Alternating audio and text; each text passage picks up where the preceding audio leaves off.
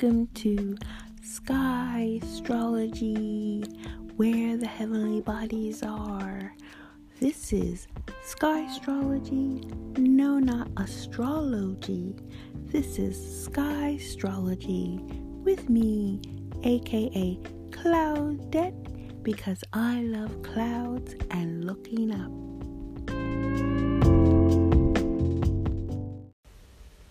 Hey, it's me back on the first, within the first 12 hours of the lunar eclipse.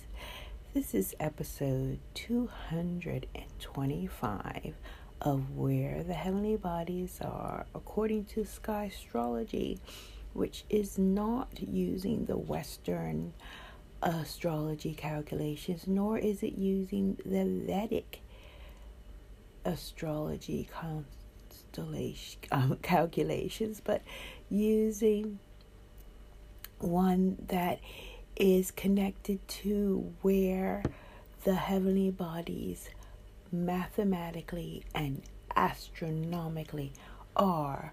When you look up into the sky and if you are looking in the day and can see, could see the stars, the constellations, you would see perhaps and could verify that the sun is in a particular constellation that doesn't really doesn't follow or coincide with the other astrology teachings or calculations to be exact and I'm just taking this moment in time to thank all of you, 28 of you who listened last last week to this podcast.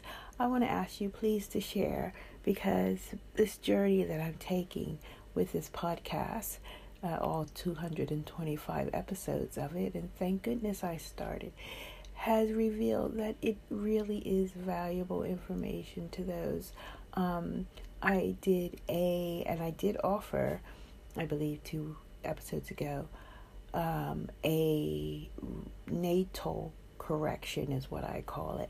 And that is when I show, if this is for people who have followed astrology for a long time and, you know, have followed Western astrology, Vedic astrology, it's really good for them because basically they've followed a certain calculation for uh, most of their lives, and now I'm coming with something different, and you know their sun and their moon and their ascendant even might be in a different place in other planets, and it's good to have a conversation about that. And I had that conversation last week, and it was so beneficial to the person because now they can embrace uh, just the element and the energy that they were not aware of or did not have a connection to because it was ignored in the calculations of Western astrology. But they can have that now, and it's been so obvious, and it clears up a lot of things. Actually, it's like three people have done now where it's cleared up a lot of things for them. But it clears what it, it not clears up for me. It just gives me more um, confidence to go forth and talk about this uh, calculation and you know, keep posting about sky astrology and come on every week and tell you where the heavenly bodies are because um, it can help people who are interested in this kind of thing. So that's my kind of lunar eclipse uh, moon energy. Um, I have to say, my mother passed away on the last so called uh, blood moon, lunar moon, and I was in Egypt. So, um, yeah, I was feeling quite intense about that coincidence or situation that happened in July, end of July. And so here we are in another um, year, 2019, with our lunar eclipse at the very beginning of Cancer, according to the math, and uh, very close to the node in the south node, no, the north node in Gemini. That's why it was a solar, I mean, a lunar eclipse because when it's really aligned with it, that's where the nodes are when when there's an alignment between the sun, the moon, and our earth playing a part. And as we do, everyone's looking up, and that's great. But please look up every day, mentally or physically, of course. That's all I'm going to say. Now, where are the heavenly bodies? Oh, one more thing. P.S. Um, I am putting together my calendar finally because my new moon that I celebrate is on the 4th of February. Because that's based on 13 new moons. And a lot of people call it the Chinese New Year. But I believe that we are all connected, and I think it's important you know, to be aware that there are different calculations, not to take one as the, you know, the only calendar. There are lots of calendars. You know, there was a, a new year just uh, last week for the Orthodox calendar, the Julian year, and then it's you know the the year that we use. So anyway, this year is based on the lunar moons, which I'm all about, and it's about the number thirteen and so um, there'll be a. will uh, talk more about that when it comes out, and it'll be a digital calendar as well. And yeah, I'm really excited, looking forward to that. So, in the digital calendar, I will be uh, giving you information about uh, to coincide with the podcast, which comes out Sunday or Monday. So I'll be giving you once or twice, depending on, you know, where where the heavenly bodies are. If if a moon is changing sign in that week, I'll give you the time of 1111. I just connecting with that time, I find it is a special number, double number it makes my life easier for the calculations as well. So um, it'll be 11 11, just like these um, positions I'm about to give you are for 11 11 GMT time. And therefore, you'll know in ahead of time, oh, that's 11 11, and I'll be on this pattern. But also, we'll discover together you know, the coincidences or the, I call the mathematics of these um, degrees and arch minutes that I share. So, for example, I was, before I was doing this, I was like, okay, you know, I really, I, I'm sure I was thinking about just doing 11 11, but now I'm positive I want to do 11 11. So, you know, as I was getting ready to do the podcast and writing down where the heavenly bodies were, and said to myself, okay, yeah, I definitely want to do 11 11. And what do I see?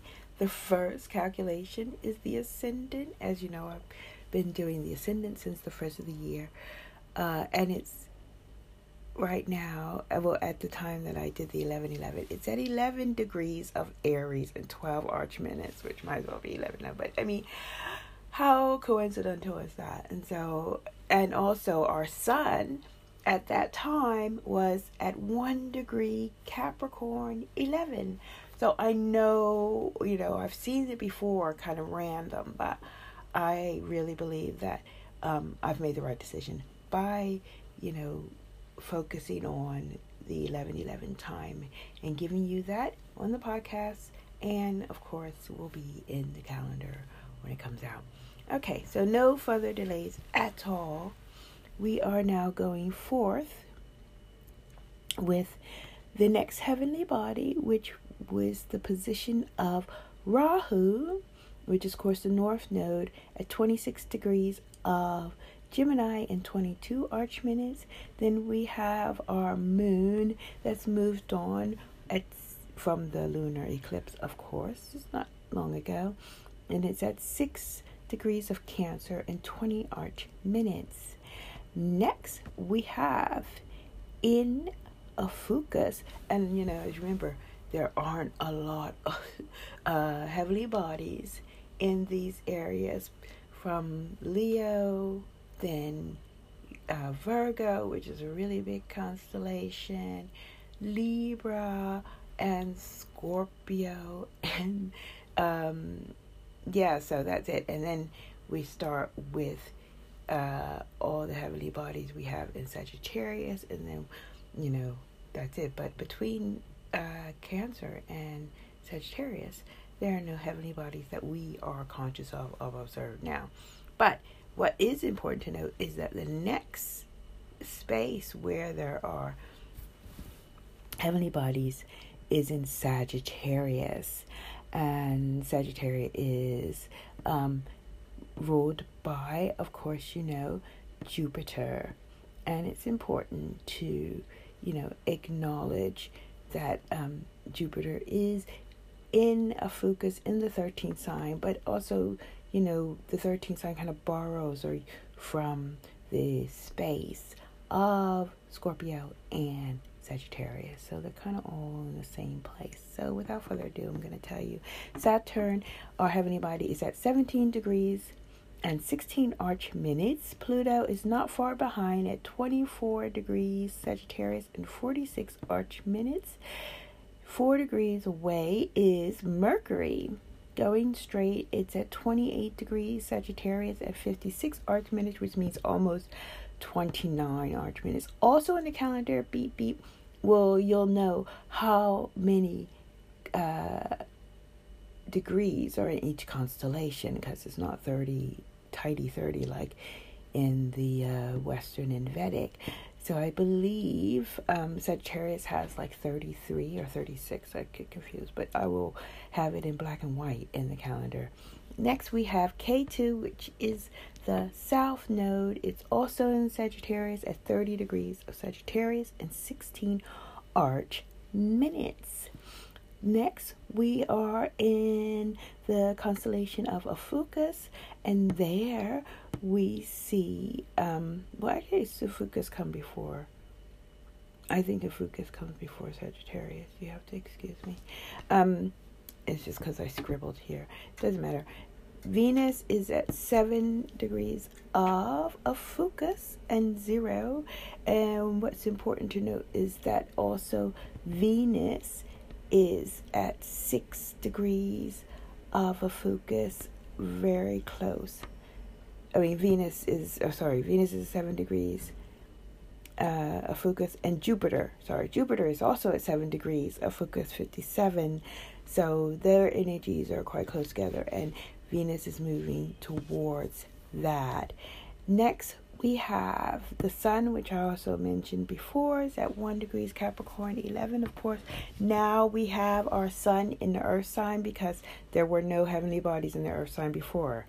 So, what does that mean? And the Sun is shining the light on things that we can see, and shining the light, I know is for taking action and doing things. And this speaks to me big time because Capricorn is an earth based sign. It's represented by the goat and climbing a hill. that's an analogy or a mythology. Anyway, that's has been, you know, proved time and time again that that's what the energy is saying. So to get things done, to really, you know, to materialize, because Earth will always be concerned and give the energy and the um, alchemy uh, input for you to manifest. Okay, no matter how hard it is, climb that hill like the goat. anyway, I had to have a little fun. Okay, next in the constellation of Aquarius, we have Neptune still at 16 degrees. I mean, it's at 50 arch minutes, so when I say 17, I think, well, actually, when it went retrograde and before, before it was at 17 before, but less than 18, which might be at the end of the year, I don't know. Um, we'll get off the 16. But that's, you know, you know, if you've got 16 degrees, and if you know, this is important, if you know where your heavenly bodies are when you were born, and you got them from me, or you know how to calculate them, then you can really take advantage of knowing where the 16 degrees is. Aquarius is um, doing in your alchemic uh, calculations of these heavenly bodies and you. Then we have Mars in the next constellation space of Pisces. We have quite uh a few things in Pisces. First, we have actually uh, Chiron at six degrees of Pisces. It's been there for ages. And then, like I said, Mars is at 21 degrees of Pisces, 50 arch minutes. And Uranus, contrary to what everybody's talking about, Taurus and da da da da da, it went retrograde and back again. But this is like the last time in my lifetime because Uranus needs 84 years to go to come back to the same space. Um, that it's going to be in Pisces and it's at the last degree. And there are a lot of unusual, crazy Uranus stuff going on at the moment. So I'm kind of wanting, I'm really watching this one and want to see when it moves into Aries again. Okay, so it's good to look back because I did follow it before, and I might have put in the podcast when Uranus was um, going forward after it went retrograde because it does that a lot, um, and it hit zero degrees Aries. There was actually a lot of stuff going on with Kanye West, I think, but yeah, just a lot of unusual stuff hitting the fan. So it would be good for me to check. I should do that um, when Uranus hits again at zero degrees of Aries because zero degrees mathematically definitely has a special energy. And also, uh, other astrologers who follow different calculations believe that as well. But we're not at the same degree. But um, if you want to go to my Sky Astrology page on Facebook and search for Sagan, as in Carl Sagan or Hawking, you will see the magic of the zero degrees and the connection that it made between themselves and I think a few others uh, mathematically. So, have a fantastic week of January the 21st. Just fly by. 10 more days. And uh, yeah, that'll be another January finished, right? And um, yeah. Thank you for listening as always. If you have a moment to figure out how to go and give a review, if you're listening on iTunes, but if not, just share if you would. That would be great because this year we got to get this sky astrology out there. We got, you know, it would be great for everyone else to kind of wake up to what they look up to in the sky. And if, like I said at the beginning, you don't see where the heavenly bodies are in the daytime, get that app, the Skyview app. I should do an ad for them. Oh, it's I love that app, Skyview app, and there's others too. So um, yeah, they're free. Get it today. Bye.